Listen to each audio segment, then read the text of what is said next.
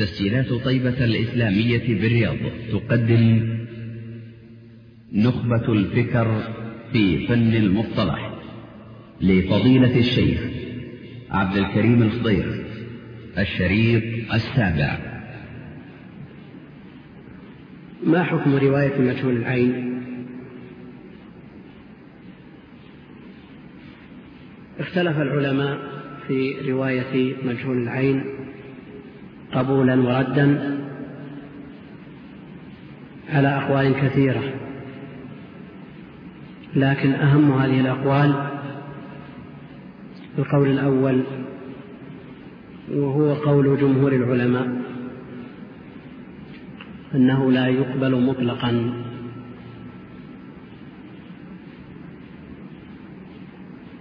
وهذا قول أكثر العلماء من أهل الحديث وغيرهم.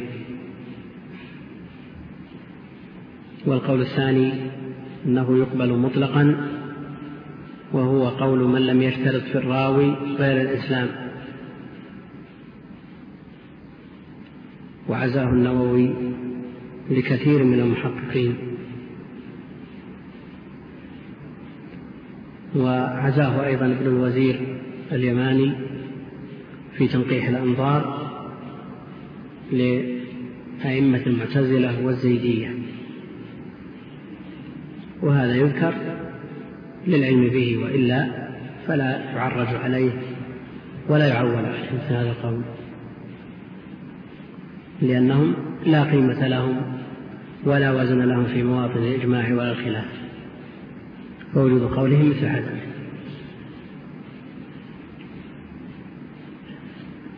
المقصود أن القول الأول والثاني متقابلان. عدم القبول مطلقا وهو قول الجمهور والقول الثاني القبول مطلقا وهو قول من, يش من لم يشترط في الراوي غير الإسلام. وهذا الراوي مسلم. القول الثالث التفصيل. فإن كان الراوي المتفرد بالرواية عنه لا يروي إلا عن عدل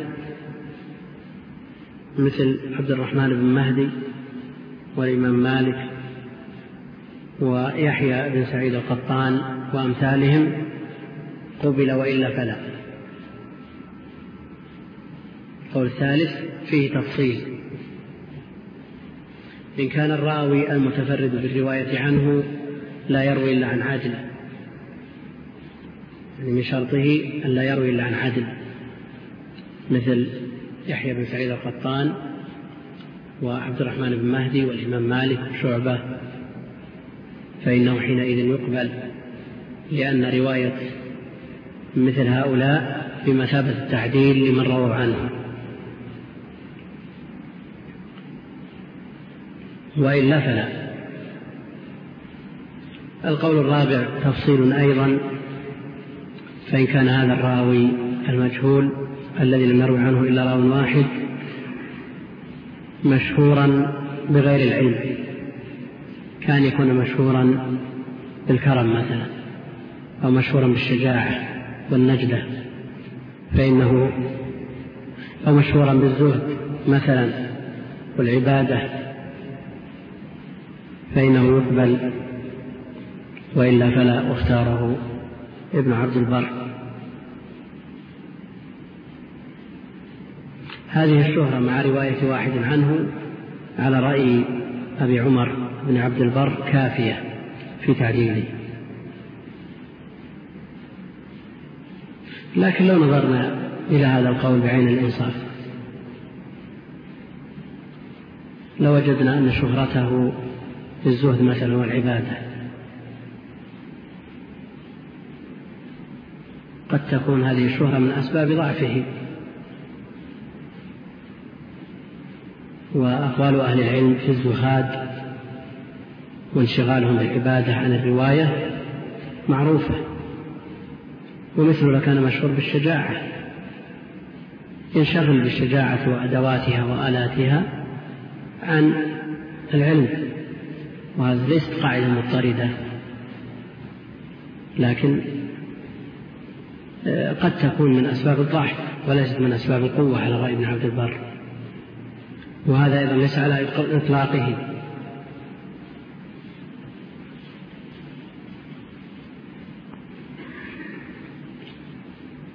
لكنها بالنظر إليها مجردة ليست من أسباب التقوية. بل لو قيل بضده لكان أولى. القول الخامس تفصيل أيضا وهو إن زكاه أحد. من أئمة الجرح والتعديل مع رواية واحد عنه قبل وإلا فلا وهو اختيار أبي الحسن بن القطان وصححه ابن حجر.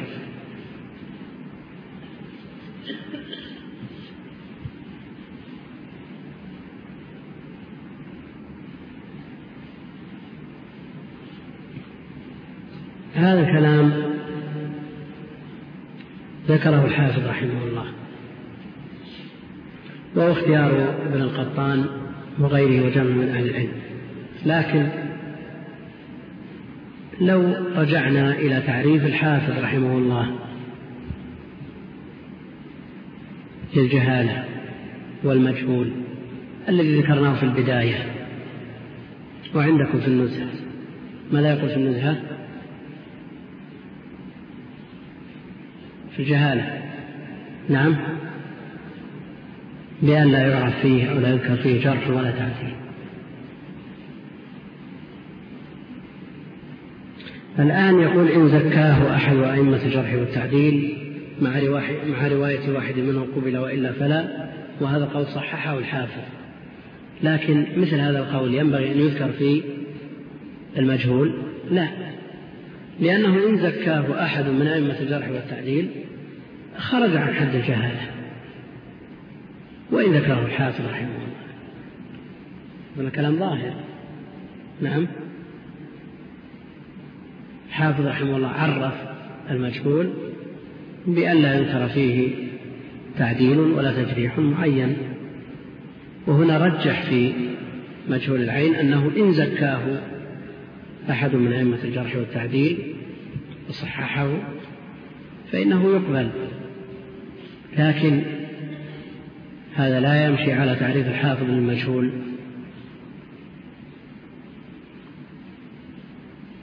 فمثل هذا القول لا ينبغي أن يوجد هنا وإنما ذكرته لمعرفته وإيراد ما يرد عليه وهو كلام صحيح إن زكاه قبل من أجل التزكية وحينئذ لا يكون هناك معارض لهذه التزكية. الجهالة ارتفعت بالتزكية. وإذا استثنينا هذا القول فلعل أرجح الأقوال هو أولها وهو أنه لا يقبل مطلقا.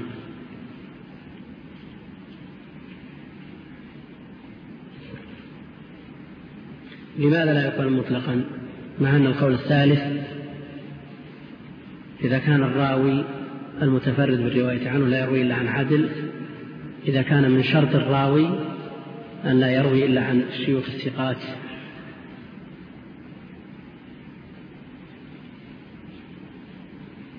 فيه قوة ومثل من ذكر أن تكون من الرواة ما يناسبهم من الثقات. لكن لو نظرنا إلى المفردات مفردات من رووا عنه لوجدنا في من روى عنه الإمام مالك من من ليس بثقة. قد روى الإمام مالك عن عبد الكريم بن أبي المخارق لكنه لما نوقش قال إنه غرني بكثرة جلوسه في المسجد. فروى الإمام مالك رحمه الله عن غير ثقة. وإن كانت القاعدة مضطردة عنده أنه لا يروي إلا عن ثقة لكنها قاعدة أغلبية وليست كلية ومثله من قرن معه. فالأرجح عدم قبول رواية مجهول العين مطلقا. وإذا كان مجهول الحال وهو من روى عنه الجماعة اثنان فأكثر غير مقبولة عند الجمهور. فمجهول العين من باب أولى. القسم الثالث مجهول الحال.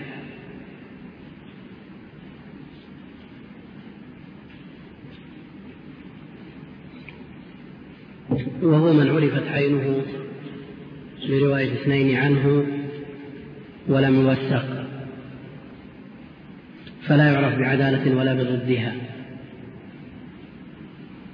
من عرفت عينه برواية اثنين عنه ولم يوثق فلا يعرف بعدالة ولا بضدها ومجهول الحال نوعان. مجهول العدالة ظاهرا وباطنا. والثاني مجهول العدالة باطنا لا ظاهرا. يعني معروف العدالة في الظاهر. وأما العدالة الباطنة وهي التي يحتاج فيها إلى أقوال المزكين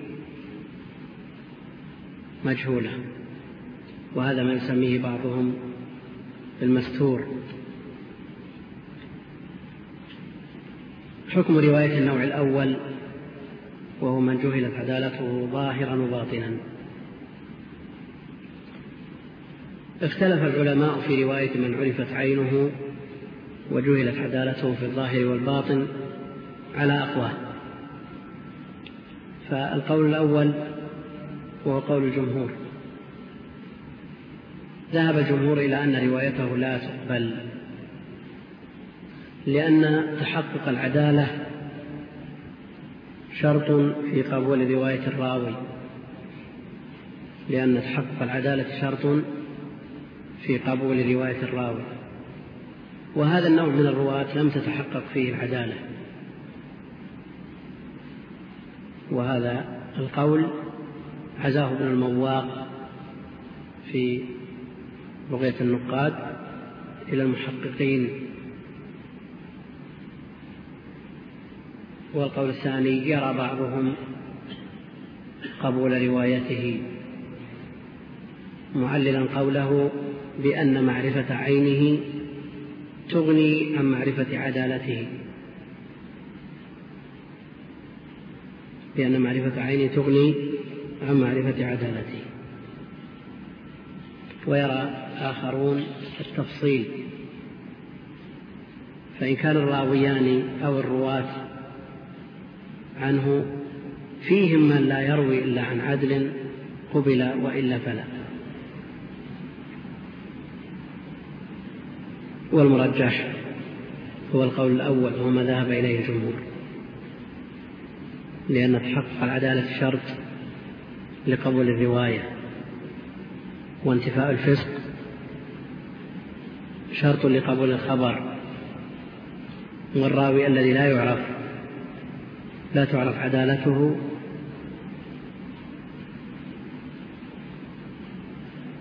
لا بد أن يتوقف في خبره حتى تثبت العدالة.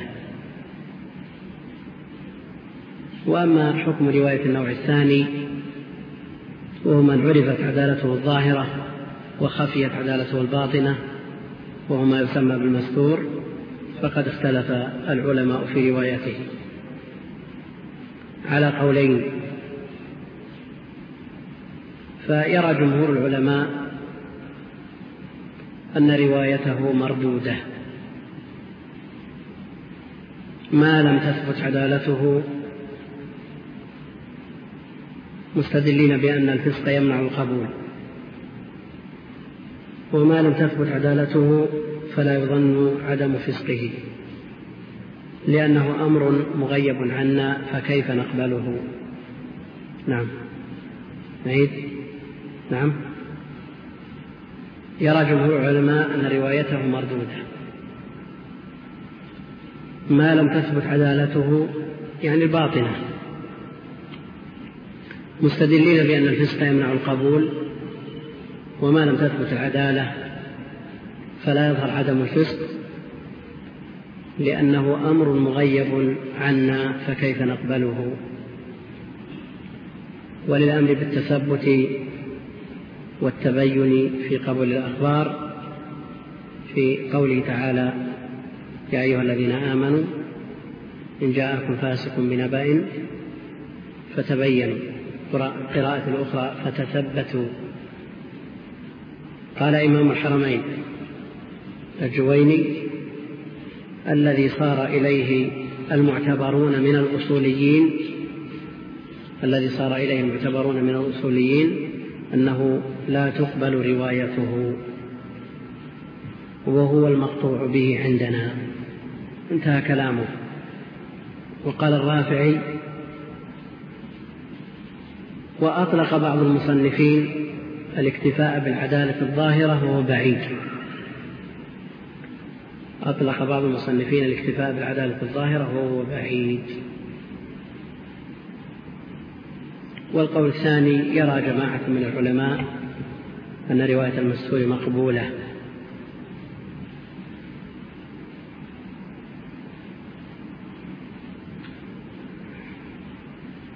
وبه يقول الحنفية وابن حبان وجمع من أهل العلم وعللوا ما ذهبوا إليه بما يلي. أولا لأن الناس في أحوالهم على الصلاح والعدالة حتى يتبين منهم ما يوجب الطعن. ولم يكلف الناس معرفة ما غاب عنهم. وإنما كلفوا بالظاهر لأن الناس في أحوالهم على الصلاح على الصلاح والعدالة حتى يتبين منهم ما يوجب الطعن. ولم يكلف الناس معرفة ما غاب عنهم وإنما كلفوا بالظاهر وإنما كلفوا بالظاهر من الأشياء غير المغيب عنه.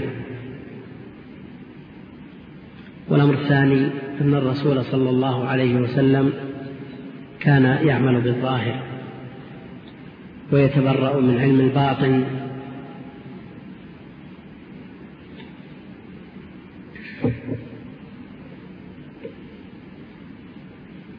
وفي الحديث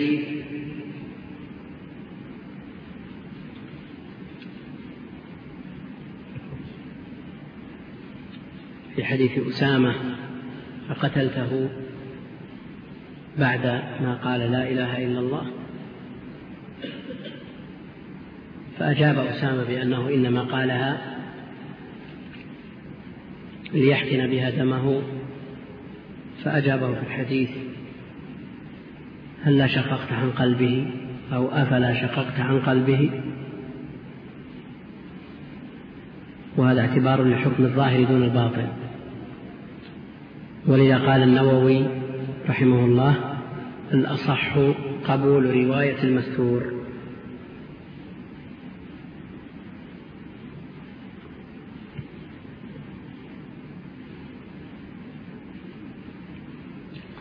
والمرجح والله أعلم قبول رواية المستور القول الثاني.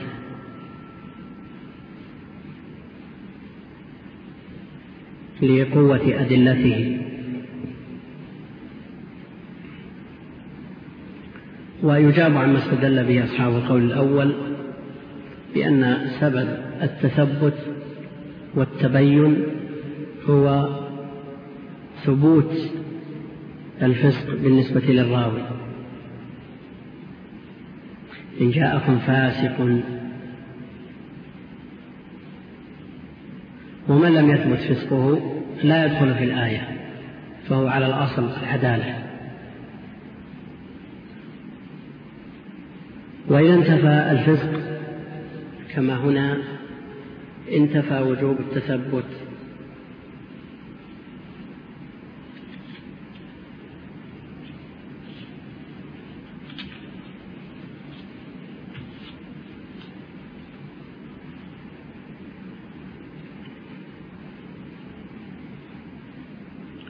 والوجه التاسع من أوجه الطعن في الراوي البدعة.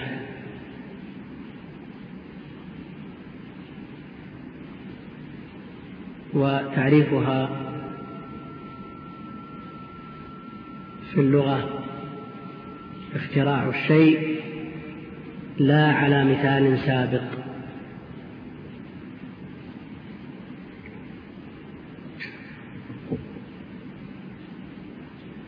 يقال ابتدع فلان بدعة. يعني ابتدأ طريقة لم يسبقه إليها سابق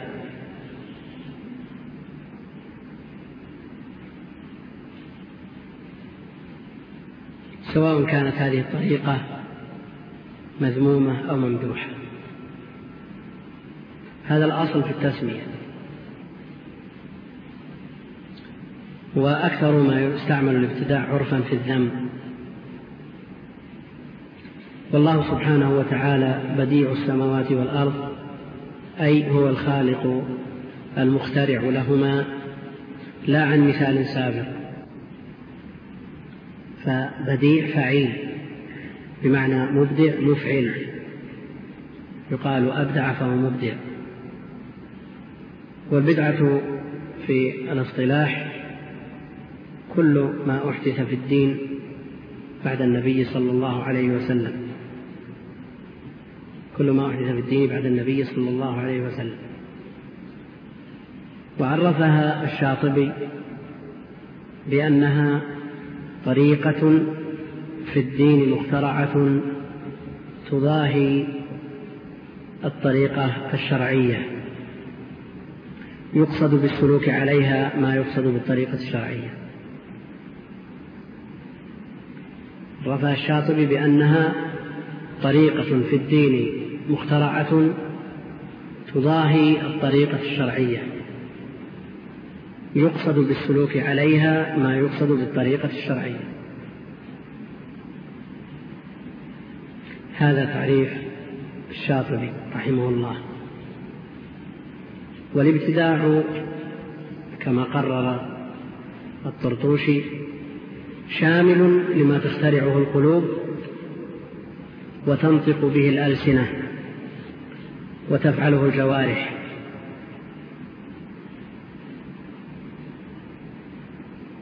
تقسيم البدع. قسم بعض العلماء البدع إلى قسمين. قال ابن الأثير البدعة بدعتان. بدعة هدى وبدعة ضلال. فما كان في خلاف ما أمر الله به ورسوله صلى الله عليه وسلم فهو في حيز الذم والإنكار. وما كان واقعا تحت عموم ما ندب الله إليه وحض عليه رسوله صلى الله عليه وسلم فهو في حيز المدح. فمن القسم الأول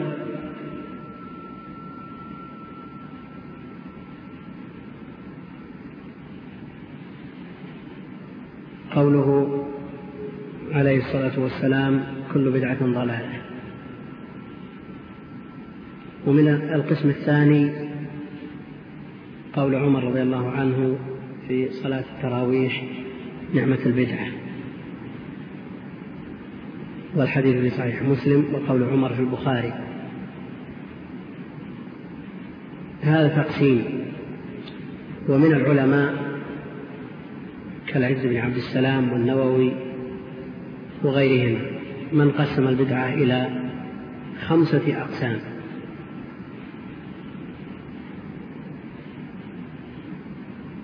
فهناك البدعة الواجبة والبدعة المحرمة والبدعة المستحبة والمندوبة والبدعة المكروهة والبدعة المباحة. ثم قال العز بن عبد السلام في قواعده بعد أن ذكر الأقسام الخمسة. قال والطريق في معرفة ذلك أن تعرض البدعة على قواعد الشريعة. فإن دخلت في قواعد الإيجاب فهي واجبة وإن دخلت في قواعد التحريم فهي محرمة. وإن دخلت في قواعد المندوب فهي مندوبة وإن دخلت في قواعد المكروه فهي مكروهة وإن دخلت في قواعد المباح فهي مباحة ثم مثل لهذه الأقسام بأمثلة.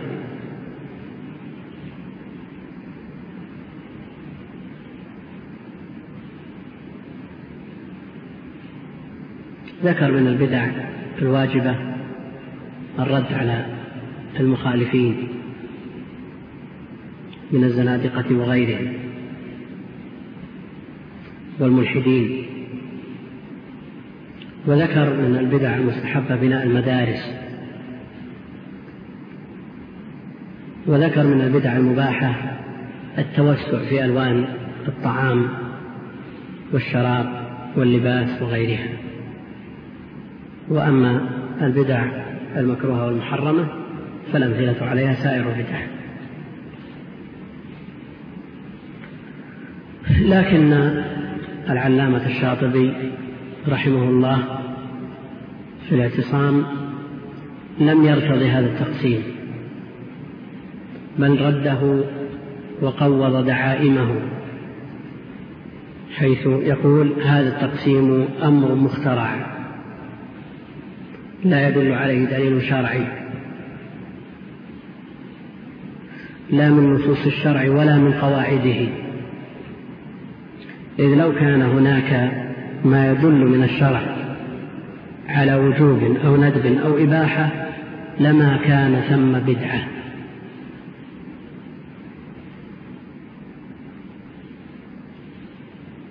كلام في غاية الجودة هذا التقسيم أمر مخترع لا يدل عليه دليل شرعي لا من نصوص الشرع ولا من قواعده. إذ لو كان هناك ما يدل من الشرع على وجوب أو ندب أو إباحة لما كان ثم بدعة. ولو كان العمل داخلا في عموم المأمور به أو المخير فيه فالجمع بين كون تلك الأشياء بدعا وبين كون الأدلة تدل على وجوبها أو ندبها أو إباحتها جمع بين متنافيين.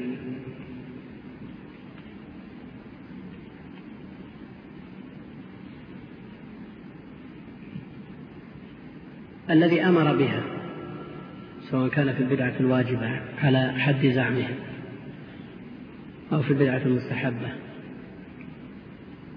هو الذي قال كل بدعة ضلالة.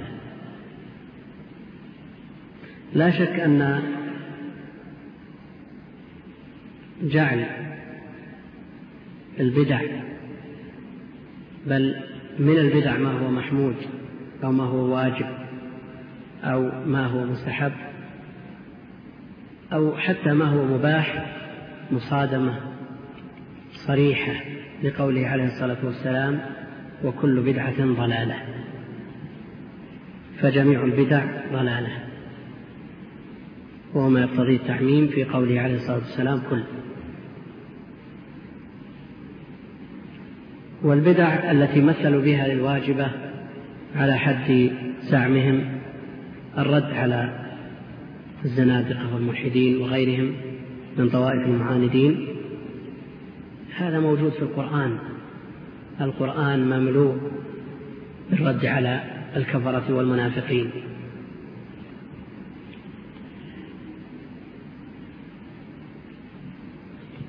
والبدع المستحبة ومثلوا لها ببناء المدارس. بناء المدارس مما لا يتم المستحب إلا به فهو مستحب فهو داخل في قواعد الشرع فلا يمكن أن يسمى بدعة. وهكذا يبقى الإشكال في قول عمر رضي الله عنه في صلاة التراويح نعمة البدعة. نعمة البدعة.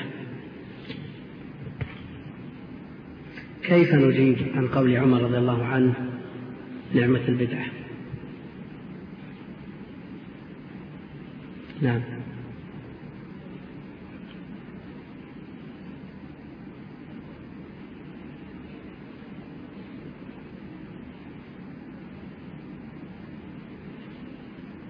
نعم ترك.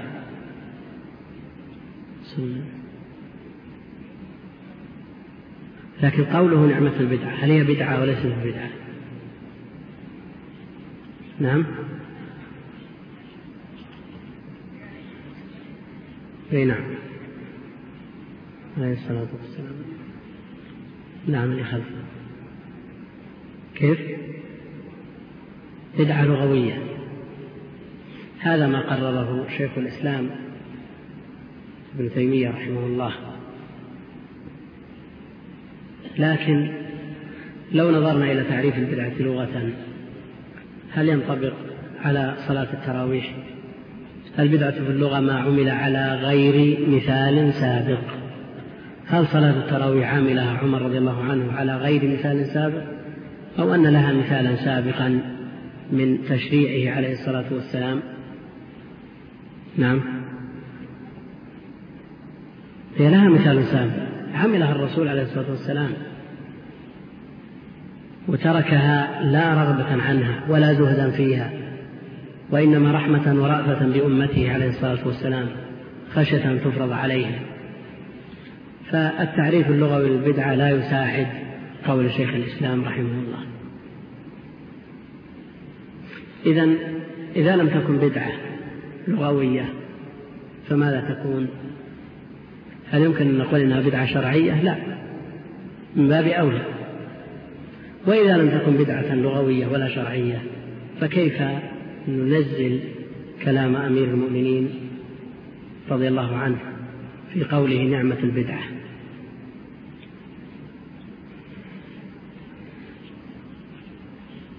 تبون الجواب اليوم ولا الدرس القادم؟ نعم.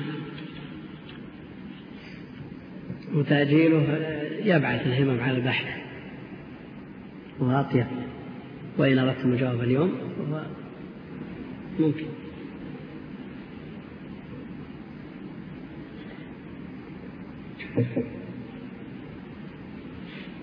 شيخ الإسلام رحمه الله مكانه ومنزلته معروفة بين علماء الإسلام. سئل عنه. الشيخ رشيد رضا فقيل أيهم أعلم؟ شيخ الإسلام أو الأئمة الأربعة؟ فقال لكونه رحمه الله تخرج على كتبهم وكتب أصحابهم فلهم الفضل عليه. ولكونه أحاط بما كتبوا وكتبه أصحابهم فاقهم بذلك. وليس معنى أن نناقش قول شيخ الإسلام أننا نزدريه ونحط من قدره لا. لكن الحق أن يتبع. إذا نظرنا إلى مقالة الشيخ رحمه الله المراد بالبدعة البدعة اللغوية اللغة لا تساعد على ذلك لأن عرفنا أن البدعة في اللغة ما عمل على غير مثال سابق. وصلاة التراويح عملت على مثال سابق منه عليه الصلاة والسلام. وليست ببدعة شرعية. حاشا وكلا أن يبتدع الفاروق ومن أمرنا بالاقتداء به في شريعة في شريعة الله ما ليس منها أو أو أن ندخل فيها ما ليس منها. فلم يبق إلا مخرج واحد وهو أن نقول أن التعبير عن صلاة التراويح بكونها بدعة من باب المشاكلة في اللفظ. من باب المشاكلة. فعمر رضي الله عنه لما خرج والناس يصلون كأن قائلا قال له ابتدعت يا عمر. فقال عمر رضي الله عنه نعمة البدعة. والتعبير بالمشاكلة موجود في القرآن الكريم. وجزاء سيئة سيئة مثلها. السيئة الثانية ليست بسيئة بل هي حسنة. فعقاب الجاني مطلوب شرعا. نعم فليست بسيئة وإن من باب المشاكلة والتجانس في العبارة فقط. وهو موجود أيضا في لغة العرب. يقول الشاعر قالوا اقترح شيئا نجد لك طبخه قلت اطبخوا لي جبة وقميصا. في الجبة والقميص لا تطبخ لكن من باب المشاكلة في التعبير آه، قال مثل هذا الكلام. والله أعلم وصلى الله وسلم وبارك على نبينا محمد وعلى آله وصحبه أجمعين. الحمد لله رب العالمين وصلى الله وسلم وبارك على نبينا محمد وعلى آله وصحبه أجمعين. ثم بعد قد تقدم في الوجه التاسع من أوجه الطعن في الراوي البدعة تقدم التعريف والتقسيم والرد على التقسيم.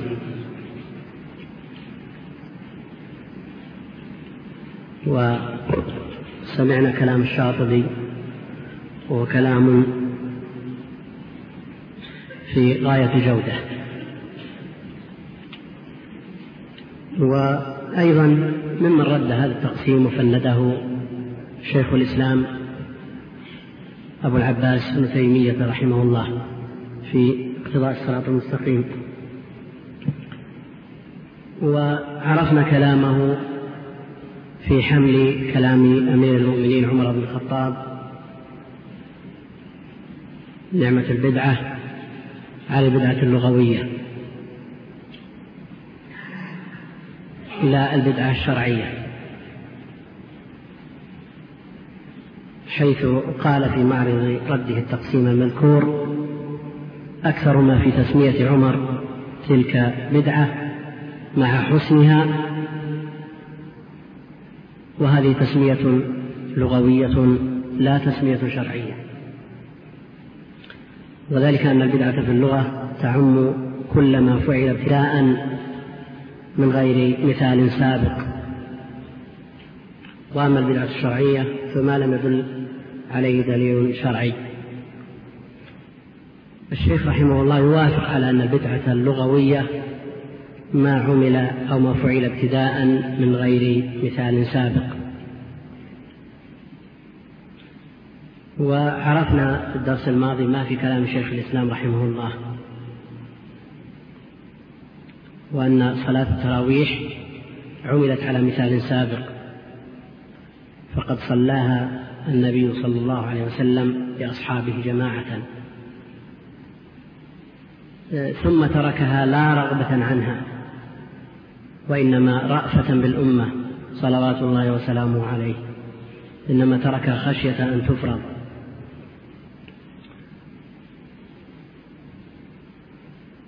وقول شيخ الإسلام رحمه الله إنما يتم لو لم يصلي الرسول صلى الله عليه وسلم صلاة التراويح قبل عمر أو على الأقل لو لم يصلها جماعة.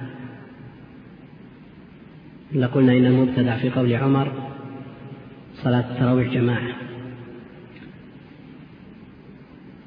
لكن أمير المؤمنين عمر بن الخطاب رضي الله عنه فعلها على مثال سابق وهو فعل الرسول صلى الله عليه وسلم وتعليله الترك بخشية أن تفرض.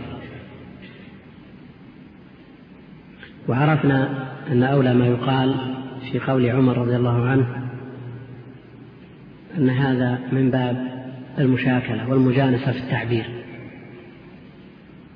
فعمر رضي الله عنه لما خرج إلى الناس وهم يصلون كأن قائلا قال له ابتدعت يا عمر. فقال عمر بن الخطاب رضي الله عنه نعمة البدعة على سبيل التنزل والمشاكلة والمجانسة في التعبير. كما في قوله تعالى وجزاء سيئة سيئة مثلها. فالسيئة الثانية ليست بسيئة في الحقيقة فمعاقبة الجاني ليرتدع هو وأمثاله عن مثل هذه الجناية حسنة وليست بسيئة لأن الشرع أمر بذلك لكنه سمي سيئة للمجانسة في التعبير والمشاكلة. ومن ذلك قول الشاعر وقد ذكرناه سابقا قالوا اقترح شيئا نجد لك طبخه قلت اطبخوا لي جبة وقميصا. فالجبة والقميص لا يتصور طبخهما بل المتصور في حقهما الخياطة. فسمى الخياطة طبخا للمشاكلة في التعبير. بقي شيء يجدر التنبيه عليه. وهو المراد بالبدعة في قوله تعالى ورهبانية ابتدعوها ما كتبناها عليهم إلا ابتغاء رضوان الله. رهبانية ابتدعوها. فكيف تسمى بدعة مع أنها كتبت ابتغاء رضوان الله؟ على الخلاف بين أهل العلم في الاستثناء. ما كتبناها عليهم هل هو انتهى الكلام؟ أو الكلام أو الاستثناء متصل إلا ابتغاء رضوان الله. هذا يجدر بكل طالب منكم أن يبحث تفسير هذه الآية عند أهل العلم في أمهات كتب التفسير. إذا علمنا هذا فالمبتدع في اصطلاح المحدثين كما في فتح المغيث للسخاوي وحاصله للحافظ بن حجر رحمه الله في تعريف البدعة هو من اعتقد ما أحدث في الدين بعد النبي صلى الله عليه وسلم بنوع شبهة لا بمعاندة. من اعتقد ما أحدث في الدين بعد النبي صلى الله عليه وسلم بنوع شبهة لا بمعاندة. وحكم رواية المبتدع وأقوال أهل العلم الكثيرة في روايته يأتي تفصيله إن كتبت أو كتب الاستمرار حيث ذكره الحافظ رحمه الله ذكر الحافظ في المتن الخلاف في قبول رواية المبتدئ ويزاد توضيحا إن شاء الله هناك إن كتب الاستمرار. لأننا على هذه الطريقة لا يكفينا أسبوع أو أسبوعان أو ثلاثة. علما بأن أهم مطالب الكتاب مما تقدم أو فيما تقدم. بعد هذا الوجه العاشر من أوجه الطعن في الراوي سوء الحفظ وهو آخر الأوجه.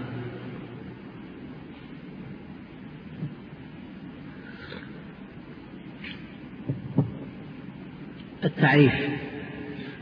الحفظ يطلق على الحراسة والاستظهار. يقال حفظت الشيء حفظا أي حرسته وحفظته بمعنى استظهرته. وهو التعاهد وقلة الغفلة. يقال حفظت الشيء حفظا أي حرسته وحفظته بمعنى استظهرته وهو التعاهد وقلة الغفلة والتحفظ قلة الغفلة في الكلام والتيقظ من السقطة ورجل حافظ وقوم حفاظ وهم الذين رزقوا حفظ ما سمعوا وقلما ينسون شيئا يعونه.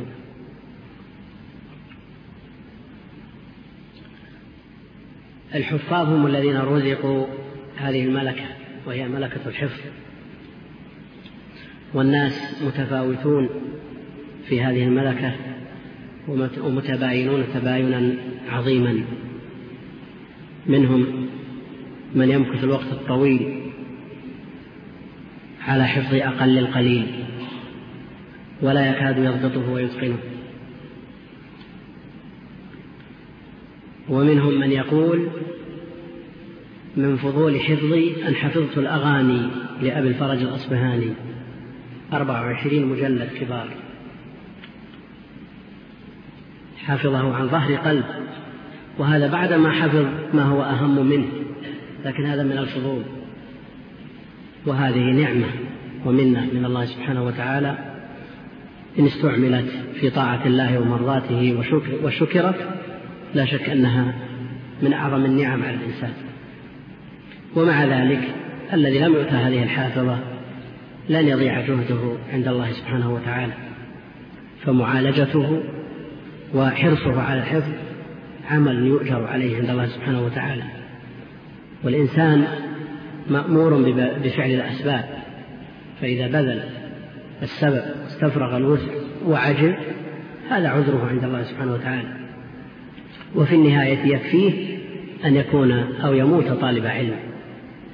ليدخل في قوله عليه الصلاة والسلام من سلك طريقا يلتمس فيه علما سهل الله له به طريقا إلى الجنة. ما قال من صار عالما. نعم العلماء لهم منزلة لكن طلبة العلم لهم أيضا منزلة أخرى. قالوا ويطلق الحفظ على هيئة النفس التي بها يثبت يعني الحافظ ما يؤدي إليه الفهم. كما يطلق على ضبط الشيء في النفس ويضاده النسيان. ثم هو أيضا يستعمل في كل تفقد وتعهد ورعاية. والمراد به هنا ما يقابل النسيان. وهو ضبط الشيء في النفس وسوء الحفظ قلته ورداءته. سوء الحفظ قلته ورداءته. وسيء الحفظ ومحصله مأخوذ من كلام الحافظ رحمه الله هو من لم يرجح جانب إصابته على جانب خطئه. فلا يقال لمن وقع في الخطأ مرة أو مرتين إنه سيء الحفظ لأن الإنسان ليس بمعصوم من الخطأ. وسوء الحفظ له أقسام. أول هذه الأقسام ما هو لازم غير منفك. فهو لازم للراوي في جميع حالاته. ومن غير أن يعرض له أي سبب. والقسم الثاني طارئ. طارئ على الراوي إما لكبر سنه أو ذهاب بصره أو احتراق كتبه التي يعتمد عليها أو غير ذلك. والناس يتفاوتون في هذا الباب. منهم من لو حصل له أدنى شيء اختلط. بعض الناس لو تحرك الريح الباب نسي ما هو بصدده. فلا يعلم هل هو في على الصفحة أو في وسطها أو في آخرها. ومن الناس من هو أجود من هذا النوع. والله المستعان. الشواغل والصوارف وتعلق القلوب بالقشور في مثل هذه الأزمان آه، سببت كثيرا من الغفلة سببت وسببت الضعف في الحفظ.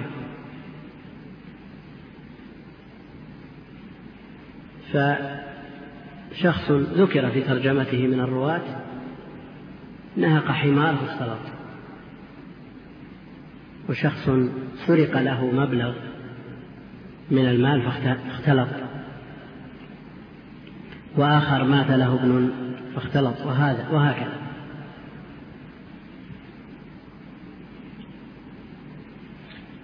والإختلاط كما في الحاوي للرازي في الطب هو عدم انتظام القول.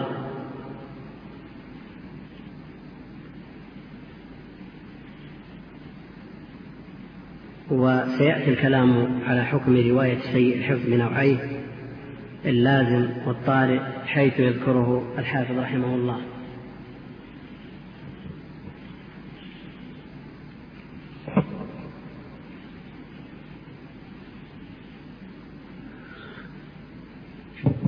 الظاهر لا نحتاج إلى قارئ لأنه يقرأ كلمة ثم ينتهي.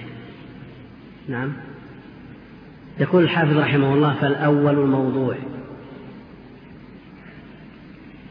فيقصد الحافظ رحمه الله أن حديث صاحب الوجه الأول من أوجه الطعن في الراوي وهو الكذب على رسول الله صلى الله عليه وسلم يسمى الموضوع. وهذا شروع من الحافظ رحمه الله في تفصيل ما أجمله من الأوجه العشرة الموضوع قالوا في تعريفه اسم مفعول. يقال وضع الشيء من يده يضعه وضعا حطه. وقالوا فلان في حسبه ضعه أي انحطاط ولؤم وخسة وقد وضع الدين أي أسقطه. قال ابن دحية الموضوع الملصق. يقال وضع فلان على فلان عارا إذا ألصقه به. والوضع أيضا الحط والإسقاط. واصطلاحا هو المختلق المصنوع المفترى على رسول الله صلى الله عليه وسلم. المختلق المصنوع المفترى على رسول الله صلى الله عليه وسلم. سمي بذلك لأن الأحاديث التي اختلقها الفسقة ساقطة ومنحطة عن رسول الله صلى الله عليه وسلم وعن رتبة كلامه إذ هي من كلام إذ هي من كلام غيره أو إذ هي كلام غيره عليه الصلاة والسلام. يقول الخطابي في معالم السنن أن الموضوع شر الأحاديث الضعيفة ومثله لابن الصلاح وقد استنكر العلماء هذه العبارة على الخطابي وعلى ابن الصلاح أيضا لأن الموضوع ليس من الأحاديث. وأفعل التفضيل إنما يضاف إلى بعضه. إذا قلنا شر أفعل تفضيل. ومقتضى أفعل التفضيل أن يشترك شيئان في صفة ويكون أحدهما أرجح من الآخر في هذه الصفة. وإذا قلنا إن الموضوع شر الأحاديث قلنا على مقتضى أفعل التفضيل أن الموضوع من الحديث. وهو في الحقيقة ليس من الحديث النبوي. وقد أجيب عنهما بأنهما لم يقصدا بالأحاديث الأحاديث النبوية بل مرادهما ما هو أعم من ذلك وهو ما يتحدث به. أو سمي بذلك تجاوزا حسب دعوى من اختلقه.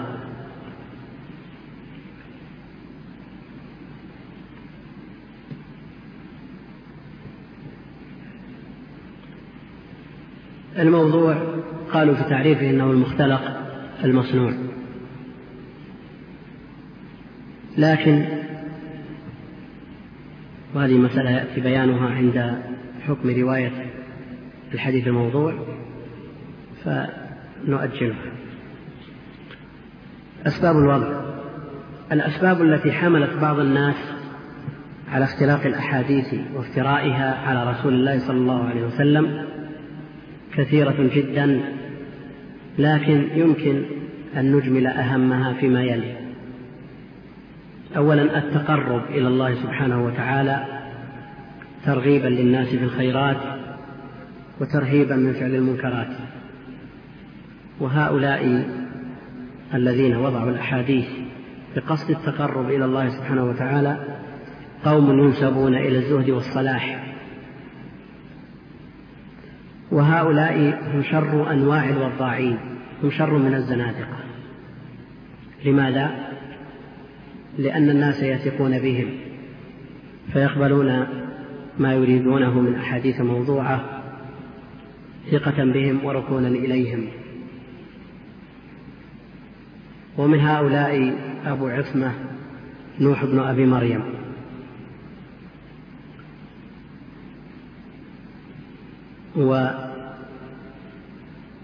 والثاني قصد الواضع إفساد الدين على أهله. وتشكيكهم فيه وهذا إنما صدر عن الزنادقة.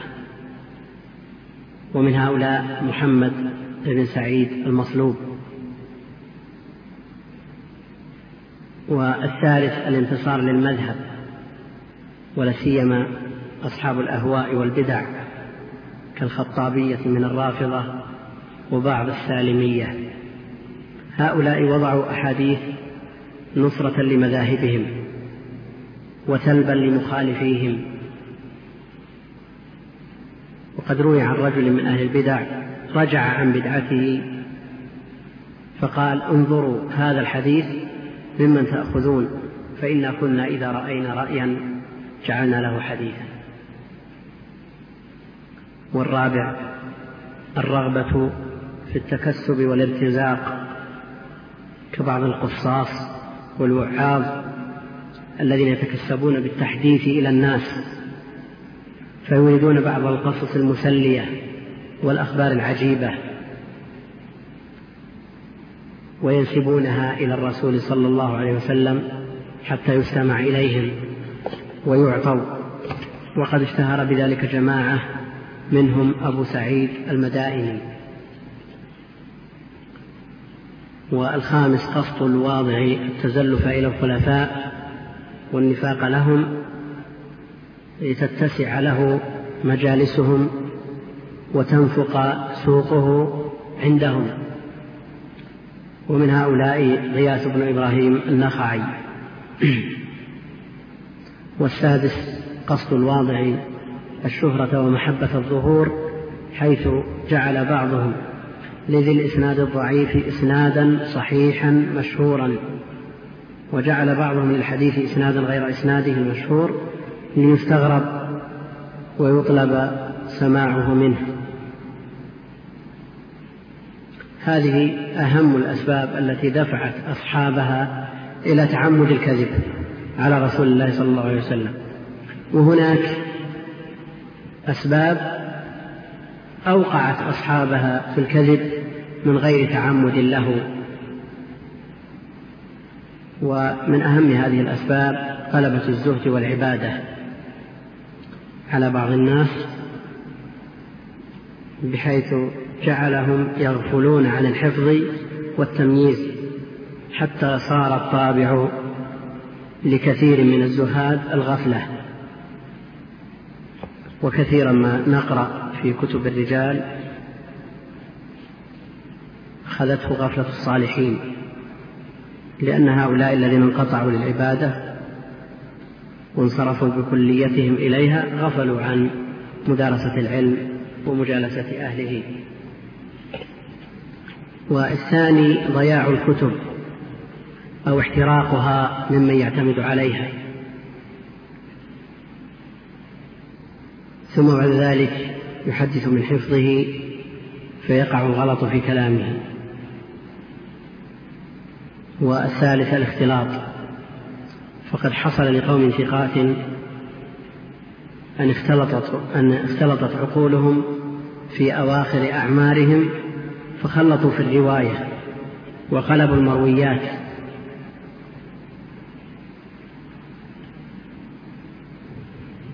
بما يعرف الحديث الموضوع. العلماء ذكروا قواعد وضوابط لمعرفة خبر الموضوع. وابن القيم رحمه الله في كتابه المنار المنيف له كلام في غاية الجودة والإتقان في هذه الضوابط التي يعرف بها الخبر الموضوع. وهي قواعد وضوابط أغلبية لا كلية. وابن القيم رحمه الله ذكر في كتابه المنار أن من تضلع في معرفة السنن الصحيحة حتى اختلطت بلحمه ودمه وصار له فيها ملكة وله اختصاص شديد بمعرفة السنن والآثار ومعرفة سيرة الرسول صلى الله عليه وسلم وهديه فيما يأمر به وينهى عنه ويخبر عنه ويدعو إليه ويحبه ويكرهه ويشرعه للأمة بحيث يصير كأنه مخالط للرسول صلى الله عليه وسلم كواحد من أصحابه فمثل هذا يعرف من أحوال الرسول صلى الله عليه وسلم وهديه وكلامه وما يجوز أن يخبر به وما لا يجوز. ما لا يعرفه غيره. وهذا شأن كل متبع مع متبوعه. فإن للأخص به الحريص على تتبع أقواله وأفعاله من العلم بها والتمييز بين ما يصلح أن ينسب إليه وما لا يصلح ما ليس لمن لا يكون كذلك.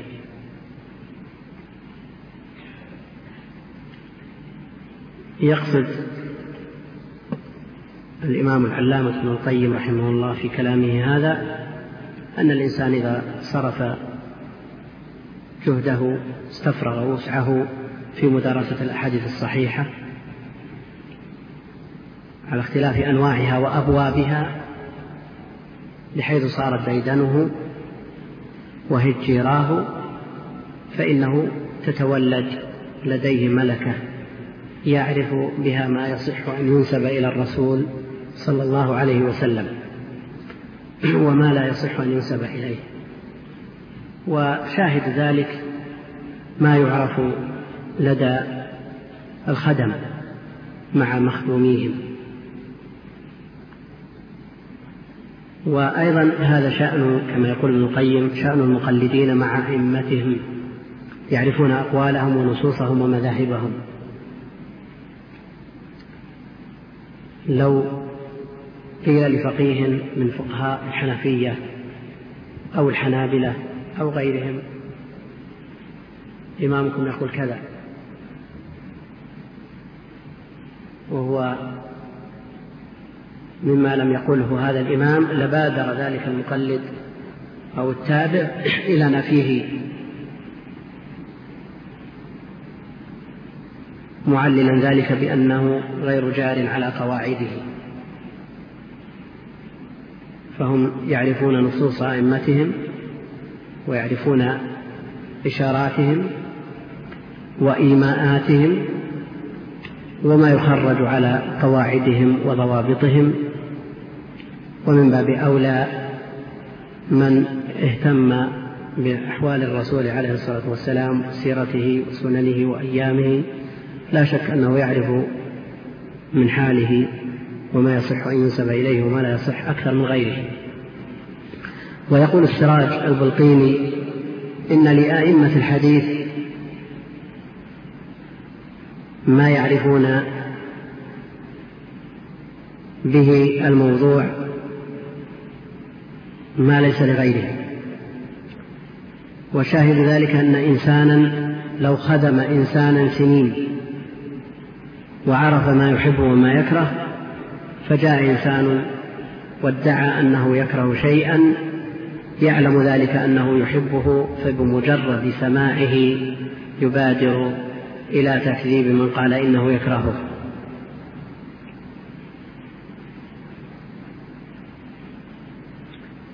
هذا للأئمة النقاد الذين صفتهم ما تقدم شرحه من الاهتمام بالحديث وما يتعلق به لكن ما الذي لدونهم في المرتبة؟ نعم. كيف؟ هذا للأئمة الكبار على ما سيأتي في المعلم. هؤلاء النقاد جعلوا ضوابط وقواعد يمكن أن يعرف بها الموضوع ويميز بها بين الصحيح وغيره. ومن هذه القواعد والضوابط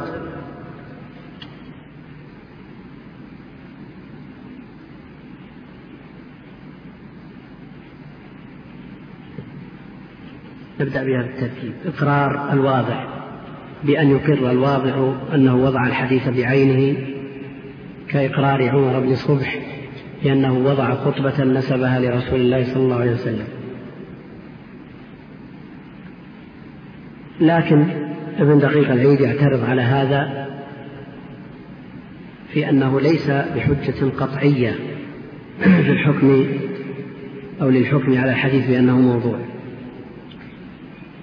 يقول وهذا يعني إقرار الواضع كاف في تركه لكنه ليس بقاطع في كونه موضوعا لجواز أن يكون كاذبا في هذا الإقرار.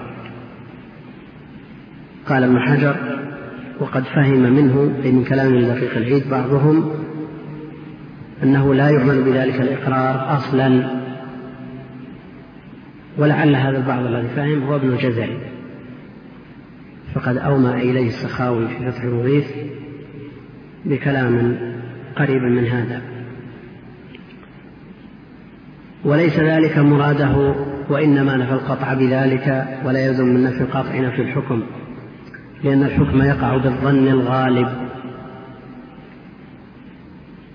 وهو, وهو هنا كذلك ولولا ذلك لما ساغ قتل المقر بالقتل ولا رجم المعترف بالزنا لاحتمال أن يكونا كاذبين فيما اعترفا به. قد يقر شخص بأنه قتل وهو في الحقيقة ليس صادق في هذا الإقرار. إما لكونه متضجرا متذمرا من هذه الحياة فيريد القضاء على نفسه بأي وسيلة. وهذا نوع من الانتحار. أو لأن دعواه لن تقبل مهما بذل وفي هذا قصة يذكرها ابن القيم رحمه الله في الطرق الحكمية. ذكر رحمه الله أن جزارا دعي لذبح شاه فبدلا من أن تذبح في بيت الداعي ذبحت في بيت خرب بجوار ذلك الداعي. فذبح هذه الشاة وخرج من هذه الخربة وسكينه تقطر دما. ووجد في هذه الخربة شخص يتشحط بدمه. فأخذ هذا الجزار وقيل له أنت القاتل فقال نعم. لأنه لو أتى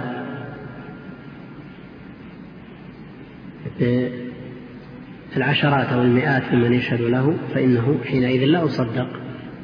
القرائن كلها تدل على أنه هو القاتل. فلما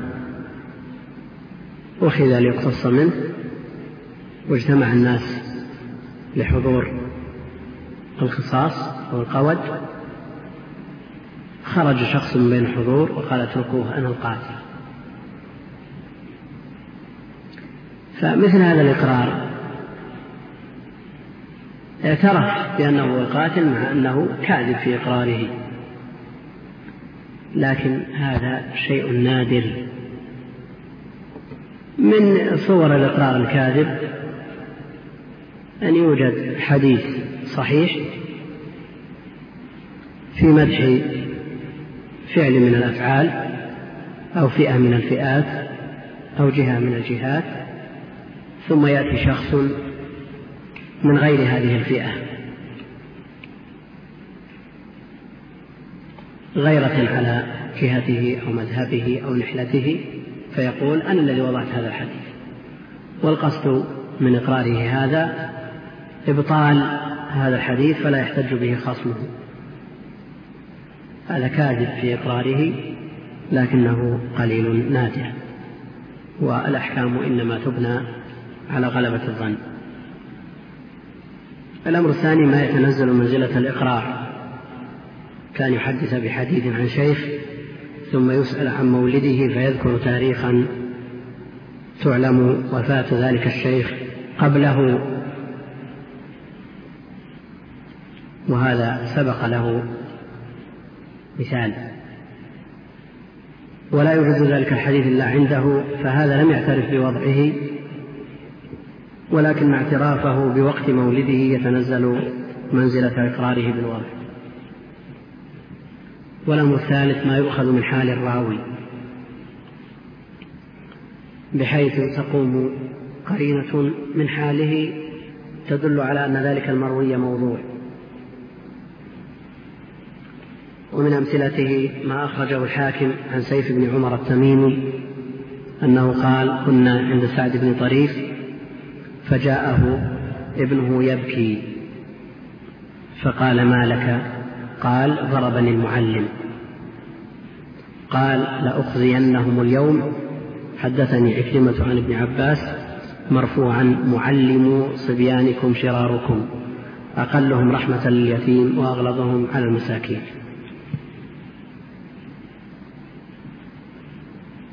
هذا وضع فوري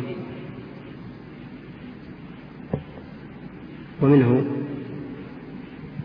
ما يروى من أن بعضهم من أهل العلم اختلفوا في سماع الحسن من أبي هريرة. فقال أحد الحاضرين حدثني فلان عن فلان عن رسول الله صلى الله عليه وسلم أنه قال سمع الحسن من أبي هريرة.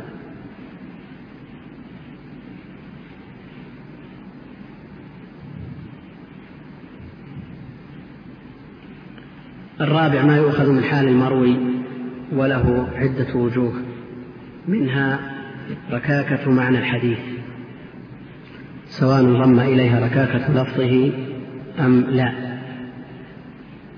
أما ركاكة اللفظ وحدها فلا تكفي دليلا على الوضع عند جمهور المحدثين الذين جوزوا الرواية بالمعنى. لا تكفي ركاكة اللفظ للحكم على وضع الحديث لأن جمهور العلماء جوزوا الرواية بالمعنى بشروط وضوابط يأتي ذكرها إن شاء الله إن شاء الله تعالى. اللهم إلا إذا قال الراوي راوي اللفظ الركيك هذا هو لفظ الرسول صلى الله عليه وسلم. لما عرف بالدليل القطعي من أن الرسول عليه الصلاة والسلام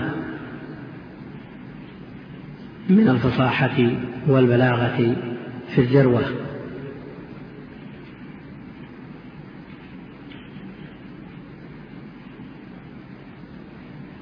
ومن هذه الوجوه كون الحديث مناقضا لما جاء في القرآن الكريم أو السنة الصحيحة الصريحة مناقضة بينة فكل خبر يشتمل على فساد أو ظلم أو مدح باطل أو ذم حق أو نحو ذلك. فرسول الله صلى الله عليه وسلم منه بريء. ومن ذلكم مخالفة الحديث لصريح العقل.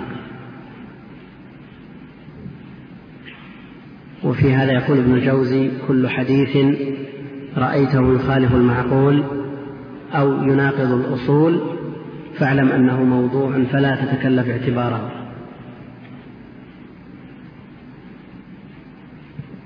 ومعلوم أن العقل لا يناقض النقل. وفي هذا بل هو موضوع كتاب شيخ الإسلام رحمه الله درء تعارض العقل والنقل. ومن ذلك مخالفة الحديث للحس والمشاهدة وحقائق التاريخ. ومن ذلك كون المروي خبرا عن أمر جسيم تتوافر الدواعي على نقله ثم لا يرويه إلا واحد. فإن انفراد هذا الواحد برواية هذا الحديث مع جسامة موضوعه وعظيم شأنه دليل على أن هذا الواحد مختلق كذاب. ومن ذلكم أن يكون المروي قد تضمن الإفراط بالوعيد الشديد على الأمر الهين اليسير. ومثاله من أكل الثوم ليلة الجمعة فليهوي في النار سبعين خريفا. هذا يجزم بأنه موضوع. أو يتضمن الإفراط بالوعد العظيم على الفعل القليل ومثاله من صلى الضحى كذا وكذا ركعة أعطي ثواب سبعين نبيا.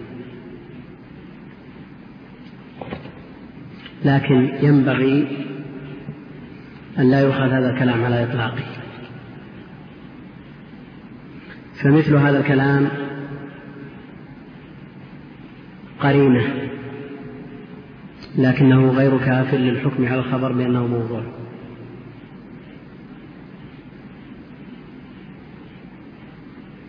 فإذا لم يوجد الحديث إسناد وكانت هذه صفته حكمنا عليه بأنه موضوع ومثله لو وجدنا في إسناده كذاب أو متهم وهذه صفته يمكن أن نحكم. لكن قد نجد إسنادا صحيحا بل نجد خبرا صحيحا بل في كتاب معتمد يتضمن مثل هذا. فيه إفراط أو فيه وعد من الرسول عليه الصلاة والسلام أو من الله على لسان رسوله عليه الصلاة والسلام على عمل يسير لكنه في كتاب معتمد من كتب السنة بل مصحح عند جمع من أهل العلم فإن هذا لا يستدل به على وضع الحديث. من أبسط الأمور أن يقول الإنسان لا إله إلا الله. من قال لا إله إلا الله خالصا من قلبه دخل الجنة. من قال في يوم سبحان الله وبحمده مئة مرة حطت عنه خطاياه وإن كانت مثل زبد البحر. يمكن أن تقال مئة مرة في دقيقة ونصف وهذا مجرد. سبحان الله وبحمده. والحديث في الصحيحين. من قال في يوم سبحان الله وبحمده مئة مرة حطت عنه خطاياه وإن كانت مثل زبد البحر. هذا فضل من الله سبحانه وتعالى. وهذا وعد وعد عظيم على عمل يسير. يدل على أن هذه القاعدة ليست كلية وإنما هي قرينة. إذا لم يوجد للخبر إسناد أو وجد في كتاب غير معتبر ولا معتمد فإن هذه القرينة تدل على أن الخبر لا أصل له. بل موضوع وليست على إطلاقها.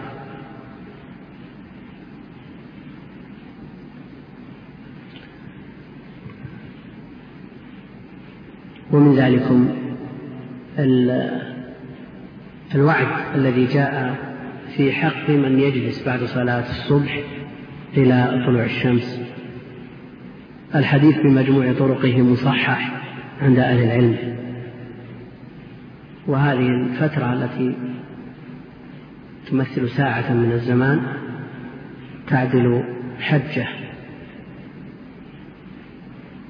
أو عمرة. قد يقول قائل كيف هذا العمل الذي في ساعة؟ نقول ذلك فضل الله يؤتيه من يشاء. لكن الحرمان لا نهاية له. فكم من الناس يقول في يوم سبحان الله وبحمده مئة مرة. مع أن الخبر ثابت في الصحيحين ولا يتجاوز دقيقة ونصف. وكم من الناس يجلس بعد صلاة الصبح إلى أن ترتفع الشمس؟ وهذا ثابت من فعله عليه الصلاة والسلام في صحيح مسلم وغيره. إذا صلى الصبح جلس في مصلاه حتى تنتشر الشمس. أما من قوله وترتيب الوعد عليه فهو صحيح بمجموع طرقه ومصحح عند جمع من أهل العلم.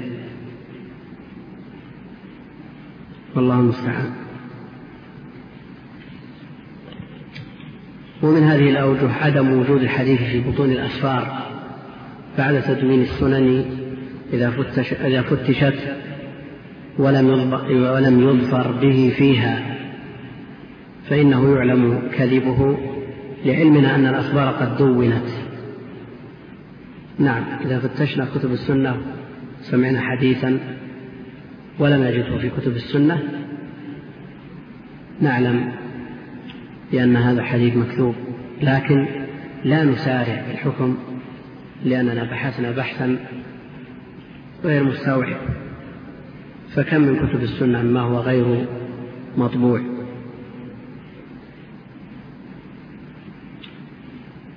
كم في الأجزاء والفوائد والمعاجم والمستخرجات والمشيخات والمسلسلات من الأحاديث التي لا توجد في الصحاح والسنن والجوامع؟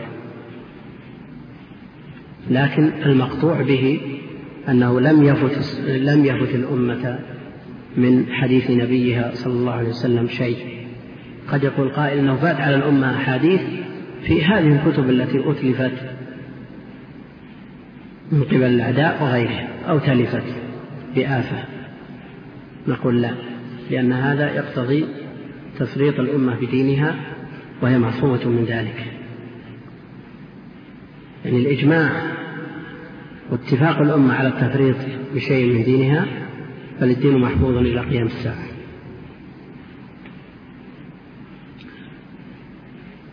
القول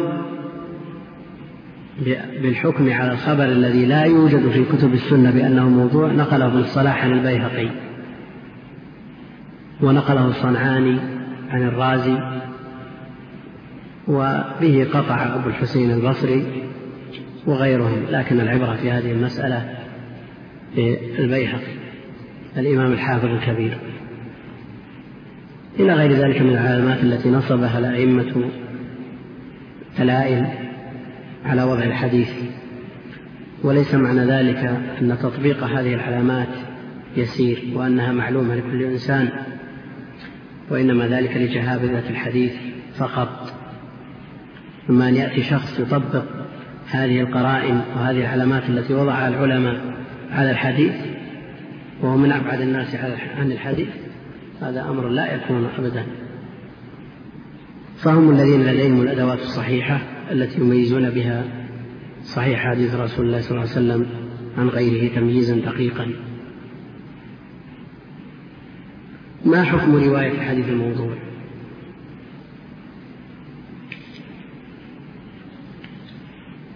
اتفق العلماء على تحريم رواية الأحاديث الموضوعة. مع العلم بوضعها سواء أكانت في الأحكام أم في القصص والترغيب والترهيب ونحوها إلا مقرونة ببيان وضعها. فمن بين أنها موضوعة فهو مثاب على صنيعه لأنه بذلك ينفي الزغل عن سنة رسول الله صلى الله عليه وسلم. لكن البيان يكون في كل مقام بحسبه إذا كان بين مجتمع. طلبة علم يقول الحديث موضوع. مع أنه عند عامة الناس لا يكتفى بقوله موضوع بل لا بد أن يبين بعبارة يفهمونها فيقول موضوع يعني مكذوب على الرسول صلى الله عليه وسلم. وقد سمع بعض من ينتسب إلى العلم من الأعاجم الحافظ أبا الفضل العراقي يقول في حديث إنه كذب. فقال له كيف تقول إن هذا حديث مكتوب على رسول الله صلى الله عليه وسلم وهو في كتاب من كتب السنة مروي بالإسناد؟ فطالبه الحافظ العراقي بإحضاره فأحضره من الموضوعات ابن الجوزي فتعجبوا من كونه لا يعرف موضوع الموضوع. أدري إيش الموضوع؟ إيش معنى الموضوع؟ فجاء به من كتاب متخصص في هذا الباب من الموضوعات ابن الجوزي فتعجبوا من كونه لا يعرف موضوع الموضوع.